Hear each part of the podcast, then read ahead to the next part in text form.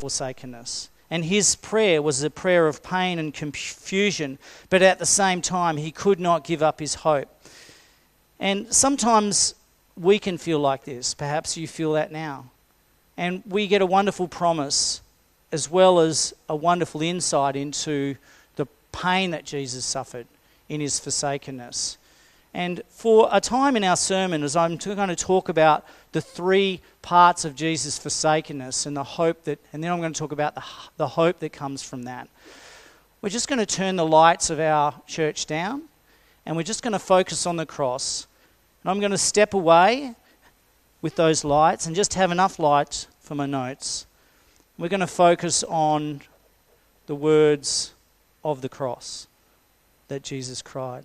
We can just close that door if you, just so you know where the exit sign is, just over there. But as we look, I'm just going to share with us a few thoughts about the forsakenness of Jesus. As we look at that cross and focus on the forsakenness, and then we'll focus on the hope that comes from that. And the first thing we see as Jesus was on the cross, the first cry, the first part of that prayer was Jesus' prayer when he cried out with great pain, Eloi, Eloi, my God, my God. Eloi, Eloi was the Aramaic for God. It's only a few times in the Bible we see that Jesus' words are recorded in Aramaic. Sometimes when Jesus did great miracles, such as he touched the eyes of a man born blind, he said, be opened. And he spoke the words, Ephphatha.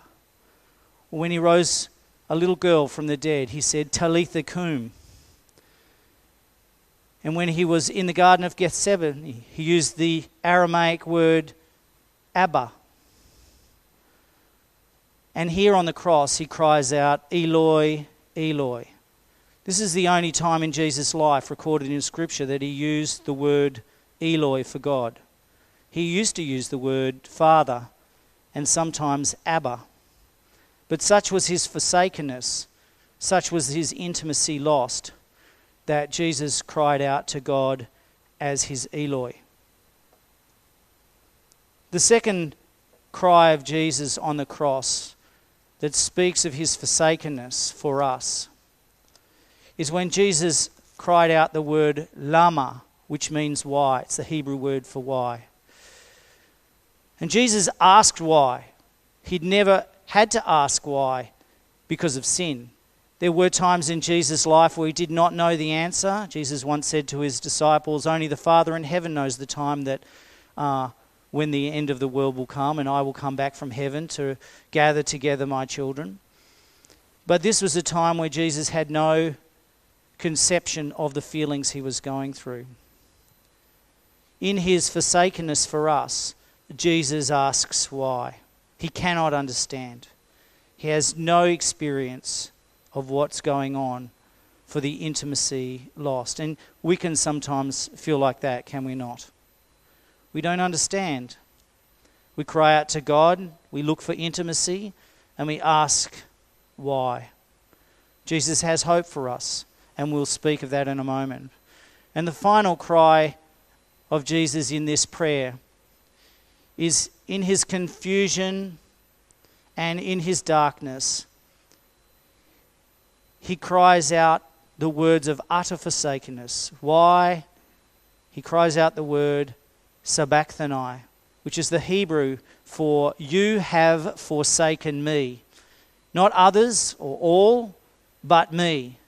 It's a cry of dereliction, a cry where Jesus felt utter forsakenness and separation for the first time in eternity. And in this forsakenness, Jesus was truthful to God. He held the spirit of truth in him, even in his forsakenness. And he cried out the truth of what he felt. And sometimes it's hard for us to be truthful to God in our forsaken, our sense of forsakenness, our sense of confusion. But out of this darkness comes three wonderful promises of Jesus.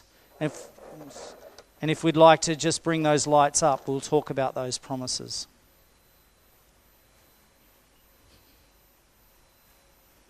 If we can just bring the house lights up now.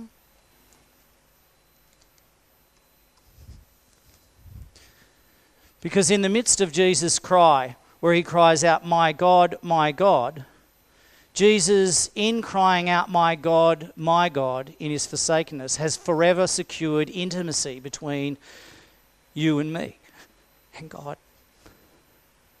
We need never be forsaken. We need never call God an other God. He is our Abba forever. So, in calling his Father Eloi, he secured for us the right to forever call God Abba. Abba was the Aramaic word for daddy, as we know. Papa was an intimate word. It's the, cry, it's the word a child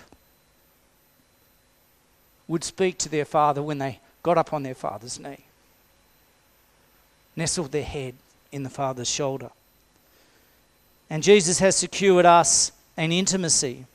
Intimacy is a very powerful word, is it not? We often talk about love, but when you hear the word intimacy, we know there's something going on with that word.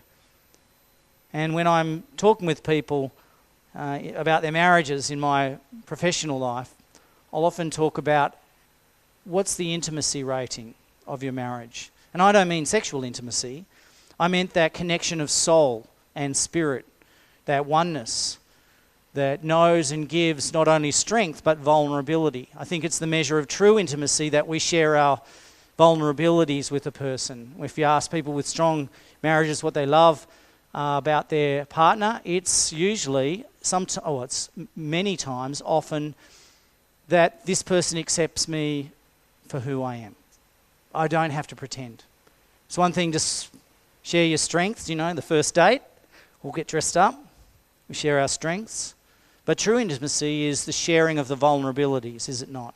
The frailties, the brokenness, and have that person accept those and work through them with us to health. God has forever chosen to love us in intimacy because of Jesus' forsakenness. On that cross where he cried, My God, my God, we can cry, Abba. He also asks, because he asks the question why, we can forever know the love of God. As the Apostle Paul said, I know who I've believed. I know who has saved me. I know whom I trust. I know who's captured the promises of the future and holding them for me for that day. In the darkness and the blackness and the confusion of his life, where he said, Sometimes I even felt despairing of death itself, I know who I believed. And the encouragement for us is that whatever our circumstances, we can know for sure that God accepts us in our vulnerabilities, in our frailties, in our brokenness. And He is in the business of restoring and healing those and journeying with us in life through those, no matter what they are. Because Jesus asks why, we need never ask, Why does God love me? Because we know He's declared His love for us for all eternity. And it doesn't mean that we can't bring questions to God. God doesn't mind hard questions, but He gives us the answer in Jesus' cry. And the great final promise that Jesus has given us is that we are never forsaken because Jesus has been ever, has given and borne that full forsakenness on the cross where He died. When He cries out, My God, my God, why have you forsaken me? It's an utter cry of dereliction. Jesus fully felt our forsakenness. At the same time, though, that is a cry of hope. He could not let go of Psalm 22, which finishes with a promise. Even in the midst of why have you forsaken me, the psalm says, But you are enthroned on Israel. Our hope is in you in his forsakenness, Jesus is hopeful in the character of God. He knows that the character and person of God is his ultimate trust. And he fully bears our forsakenness in that hope. And because of him, we can fully trust our intimacy with God. We can, need never be forsaken because we have one who ushers us into the presence of God, the person of Jesus. We need never feel forsaken. We can know that he is with us. He's with us, walking with us in the darkest of times. You may not realise, but on this very day, one year ago, on the 15th of March in New Zealand, a terrible tragedy occurred. Who can remember that day? 15th of March. It wasn't a Sunday, but this year's it's a Sunday. On that day, a gunman went into a mosque in New Zealand, in Christchurch, and committed terrible, unspeakable atrocities. I was speaking to a first responder just the other day, and he went into that mosque as one of the first responders and saw unspeakable terrors that he'll never forget. These are the sort of terrors that stay in your mind until the day you die. And I was expecting him to be fully traumatized. But he spoke of how he was able to get through it. And the reason he was able to get through it is because when he went to that mosque, he went there with his best friend, who was also a first responder. And together they went and served. And after that day, they were able to debrief and to talk it through on a daily basis. Some, and they were with one another. And since then, over the year, he's been able to talk with his friend. And remarkably, he, he told me he hasn't forgotten the memory, but it's like the wound has healed, even though he has a memory of it. And I was struck by how, what a wonderful picture that was of the power of friendship. And I think it's instructive of us as we look at Jesus crying out, My God, my God, why have you forsaken me?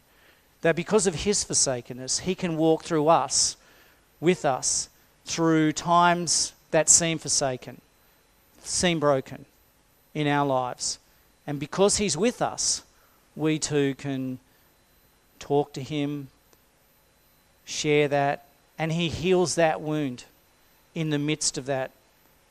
And though we may not forget intellectually, uh, we don't have a memory loss, he renews those experiences that we're going through now or in the past because he's with us. And I think this is the great promise of Jesus in our life that his cry on the cross, My God, my God, why have you for- forsaken me? doesn't mean that we don't go through trials, but it promises us that whatever our trial, he will be with us in that trial. And I know, as you do, the many people in our church have gone through very sad times tears, sadness, joys, and sorrows. Jesus is with us, He walks with us and gives us great hope in that forsakenness. And so I invite us to come to this place as we look at this and listen and think of this place where he cried out that saying, and we bow in thanks. And though God turned away, and in our spirit we can never fully understand, we can understand that He fully loves us. And I invite us to do that now in prayer as we give Him our lives. Let's pray together. Our Father God, we bow before you and, and we just give you thanks for all that you are, all that you've promised, all that you've provided in your Son Jesus, our Saviour, our Lord, our friend, who work, walks and journeys with us through our times of sadness, perhaps doubt and confusion. And in our humanness, we pray that we too will be honest and truthful to you about that, and that we will walk with Him, leaning on Him as our friend and Saviour. And that you will walk with us and heal our wounds and bring to us the great hope, the same hope that Jesus had in Psalm 22. That song that he sung was a song of forsakenness, but also of healing, a song of hope. May we sing it too. In Jesus' name we pray. Amen.